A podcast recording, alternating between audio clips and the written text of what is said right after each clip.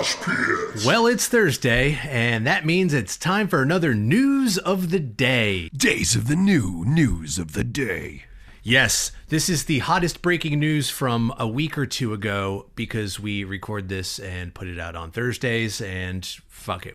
This is good journalism, folks. I'm coming at you live from Kansas City, Missouri, in the middle of a polar vortex. It is negative one. No shit, right now, I can see the flashing lights of the city department chainsawing down a tree that fell on the power lines outside of his house. Yep, yeah, good times over here. That tree got struck by lightning once, and now it finally decided to start falling over. Also, you look like one of those characters in, like, The Walking Dead, where uh, the winter storm is hit, and they've got one last log for the uh, cast iron stove, and the fire's dwindling. Yeah, it's uh, it's not been great. Yeah, no. On my end, I decided to do some next level adulting and got a puppy, and it has not stopped fucking raining. I can hear it pounding against my house right now. This beautiful house that I bought now smells like wet dog. All we need is to uh, splash a little kerosene around, maybe some uh, camel lights. Uh, just put those out on the carpet. And, oh, yeah, yeah, really, that's, really... A, that's a great, great smell. Just yeah. I can. You really, really colored it well. Yeah, you know, there's always that kid who, you know, smelled like wet dog in school. Mm-hmm. Now it's you. Yeah. You're that guy. Yeah. Well, good thing you're working from home. Yeah, thank God. Yeah, thank God I paid money for this. Anyway. Oh, my God, I chose this lifestyle. Yeah, no shit. uh, well, um, in keeping with Days of the New tradition of things I say not aging well the next week, uh, new reports published in nineteen ninety-nine and twenty nineteen have outed Marilyn Manson for being a big fucking creep. Yeah, yeah. I mean, it's it's pretty undeniable. Uh, we've also seen prominent nu metal guitar player Wes Borland come out and say that Marilyn Manson's always been a horrible person, and uh, Uh, Trent Reznor came back with a, I've been telling you. yeah, um, they were definitely bros there for a minute. Oh, for sure. Yeah, and then one sobered up and the other didn't. Did you read uh, Marilyn Manson's uh, autobiography of the nineteen ninety-eight, you know, Long Hard Road Out of Hell? Fuck no. Okay, so I did. I read that my senior year of high school. I just don't understand why people didn't realize Marilyn Manson was just a shitbag. I mean, he talks in this book that came out in nineteen ninety-eight in length about covering a deaf groupie backstage in raw meat with his bandmates before various band members have sex with her, followed by Marilyn Manson peeing on her before throwing her into a shower with another band member. And he actually says, while he's talking about this, like, everybody was having a good time except for those sticks in the mud and Nine Inch Nails. So, like, they were clearly back there just not having what was going on. What, fucking horrified? Yeah, oh. and this, yeah, as they cover a deaf girl with lunch meat and then pee on her. And, yeah, and, you know, they're all like, she knew what she was getting into. And I'm like, that's not the fucking point. Yeah, no, ugh, ugh. You familiar with Phoebe Bridgers? Mm-mm, no. Uh, she was the guest on S N L last week or the week before. I really like her. It's like, you know, kind of dark, poppy. I don't know. It, it's pretty good. I I like it a lot. But anyway, um, she's in her early twenties or mid-twenties, and she came out and said that uh, she visited his house with some friends as a teenage fan, and he pointed out in a room in his house that he called the rape room. Or having a room in your house called the rape room is almost as problematic as having teenagers in your house when you're in your forties. Can we confirm if Marilyn Manson has any Nightmare Before Christmas tattoos? It would go with the theme, but... Uh... I feel like that information is in line with the fact that you should never trust an adult goth male. Oh, absolutely. Yeah, I mean, like, look, you know, that shit dies hard. Like, I still have a predominantly black wardrobe. I also have a closet full of suits and ties, you know? I don't have a lot of pants made of... Uh, acrylic or P V C. That was always the thing for me. It's like, summer is a thing. Oh my God. I don't yeah. even like to wear jeans. Yeah. It's it's terrible. Like, I, as a former goth kid, summer sucked. Yeah. I mean, I remember years where I just refused to wear shorts. And then one year I was like, oh, fuck it, dude. It's so hot out. And I put shorts on and I was like, oh, son of a bitch. Why have I not been doing this? Oh, man. Yeah. It's, are you going to go to Best Buy in the middle of July holding your parasol? Uh... I will tell you, though, don't go over to the Marilyn Manson subreddit and read the comments. That whole, like, super fan doubling down on an artist after they do something terrible is so strange. Like, so over in the country music world, I don't know how much you've heard, but there's a singer by the name of Morgan Wallen. And a couple weeks ago, he was caught on camera at like two a.m. in Nashville coming home from a bender, and he was screaming the N-word at a friend of his. So immediately, like, they pull his single off the radio, but that guy went to number one. And his sales are just continuing to climb and climb and climb as the typical Nashville fan base is like, what, what, what why, why do rappers get to say it? And he's getting penalized because he says it. He actually came out and put out a video that was like, stop defending me. What I did wasn't cool. I was on a bender for weeks and I'm, I'm sober right now and I'm embarrassed at my behavior. It's pretty messed up. What we just call that hailing a Nashville taxi. I don't know. The moral of the story here is that people will always let you down, and I'm trying to be more positive in my life, but none of these people are helping. I guess I'm just going to have to like shelve all my Manson albums next to my complete R. Kelly collection. Thank God I can still listen to Led Zeppelin. Thank God you can still listen to Led Zeppelin. Nothing problematic about Led Zeppelin. Yeah, they were they were fine. Fine. Good people. Mm, whatever. What's next in, in, in news of the week? Well, the new metal band that is not a new metal band, Hoobastank, are back to ruin Nick's life yet again. I'd rather talk about sex offenders some more. What's uh what's Doug Robb doing these days? Well, this is according to an article I found on uh, Loudwire. The two thousand four hit song The Reason has gone viral on TikTok as part of a new challenge where users reveal embarrassing moments about themselves and the things that they have done. All right, so uh, here, so let me guess, they they feel relevant because somebody put their video on TikTok. So there's a bunch of like young consumers hearing Hoobastank for the first time, and they're gonna try and cash it. Oh fuck, yes they are. The video is accompanied by a hashtag Not a Perfect Person, which has over five hundred million views on TikTok. Would you like to see some of these? Oh yeah, sure. So this is a teenager, someone in their twenties. The caption is, when I order an iced oat milk latte and a bacon, egg, and cheese bagel. I'm not a perfect person. I get it. So the joke is that like an oat milk latte is healthy and a bacon, egg, and cheese bagel is not? Uh, is that her joke? I have a bacon, egg, and cheese English muffin. Is there a every, joke? Yeah, I guess that's is the this, joke. Is this funny? I don't fucking know, dude. I don't know. I have no idea. Or is this one of those, like, she's a conventionally attractive human, so that's why it's going viral on the internet? Uh, yeah. But there's a lot of these, right? Oh, dude, there's tons. So I only selected three. This next one is from Earl Fam Builds. Earl Fam Builds, the Lego Dad.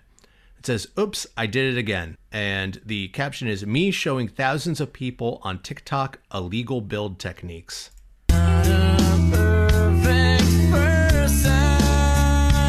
Kevin, I don't know what I'm looking at. This is a grown man showing someone how to build something with Legos, but saying it's an illegal technique. I, oh, Jesus. The world has turned and left me here.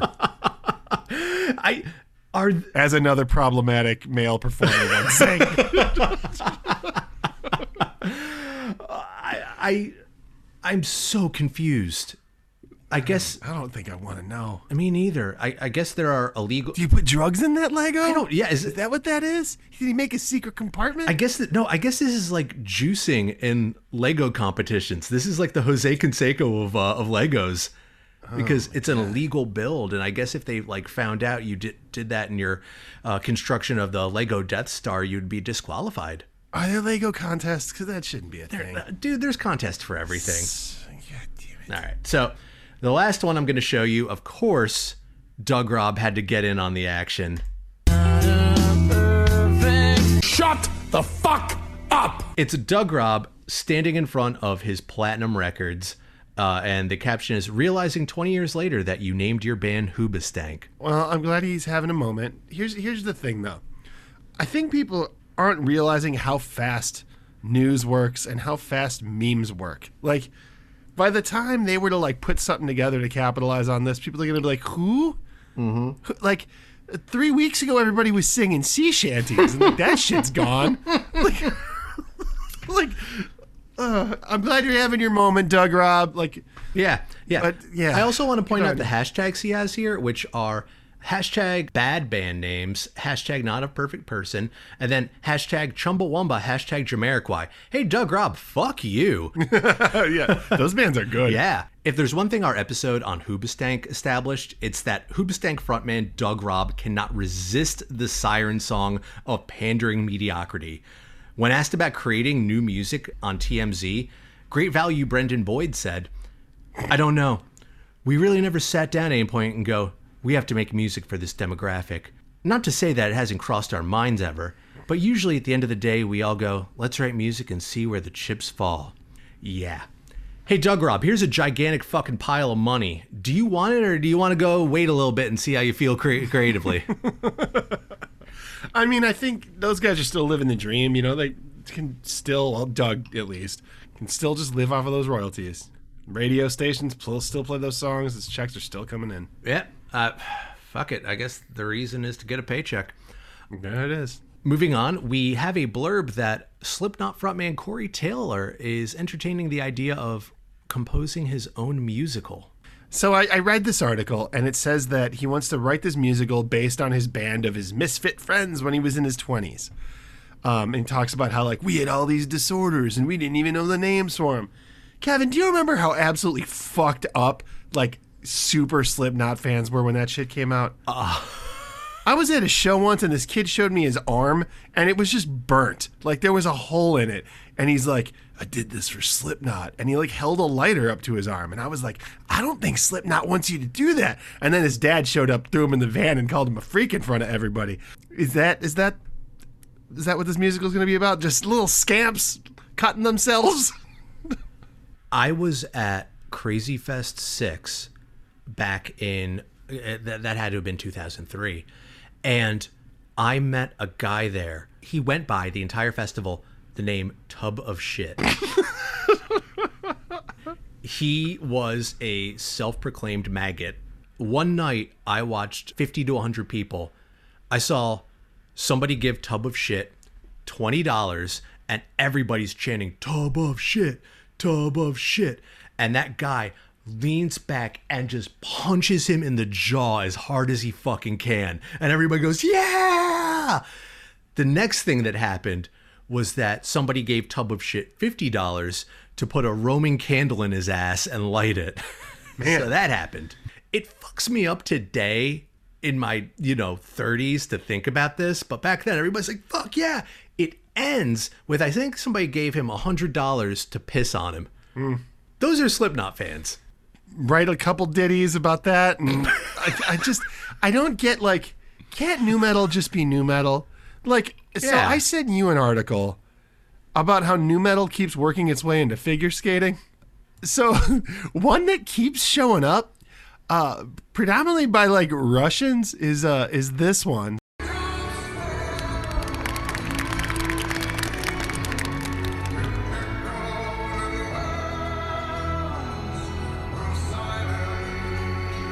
Okay, anyway. So I I don't I don't get it. I don't get that cover. We'll we'll probably do a mosh pit on that song long after we discuss Disturbed as a whole. But it, it keeps happening. Not mad about it at all. Closing out this episode, uh, we wanted to follow up on our David Silvera episode from last week. His current band, Bias, have decided to take one of the best songs off of one of the best albums that I've ever heard and shit all over not only the song, but the music video for it as well. I am shaking in anger listening to this. For whatever reason, they decided to cover the Faith No More classic Midlife Crisis. Mm-hmm. And in doing that, they also wanted to create what they call a shot-for-shot remake of the video. Uh, their thinking being, well, everybody covers songs, but nobody covers videos, which, yeah, they, they do. I'm going to show you a clip of the original, and then I'm going to show you a clip of Bias. Okay.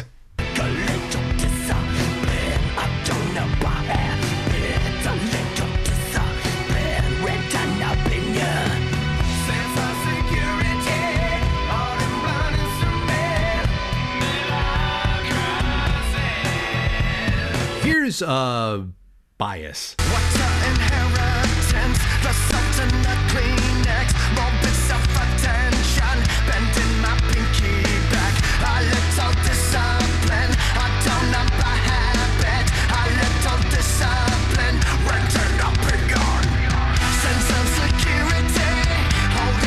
There's one more thing I want to point out in the Faith No More video. Okay.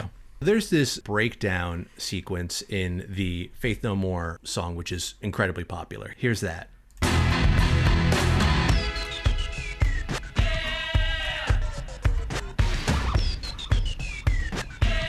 All right, you okay. got that? Yeah.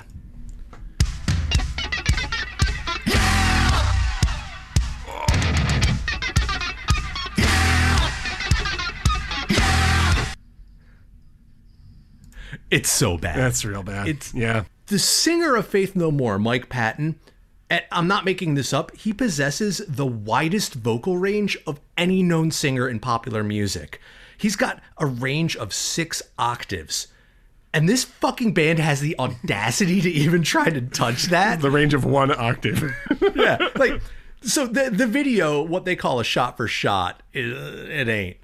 First of all, I just have to address the star of the show, which is David Silvera. His pectorals and biceps and neck all meet up at the same point, and it looks like this weathered, exhausted Tyrannosaurus is just like trying to play the drums. It's so bad. Um, yeah, I mean, I think it's an appropriate uh, song for them to cover, Midlife Crisis, seeing as that's what that band is. A band full of uh, people between the age of thirty-five and fifty trying to reclaim the glory days of nu metal, two of which are non-African-American men with dreadlocks. So Midlife Crisis sounds about right to me. So obviously last week we talked about Bias, and we described them as fine. Um I found the uh, guitar player's Facebook, and he's posting like footage from their practice space. They're not fine, Kevin. Not fine. It's real bad. Um, it's not core ten bad, but it's the only reason that those tracks that came out from the studio from Bias were better probably was production, because like it's still just horrible. It's just not good.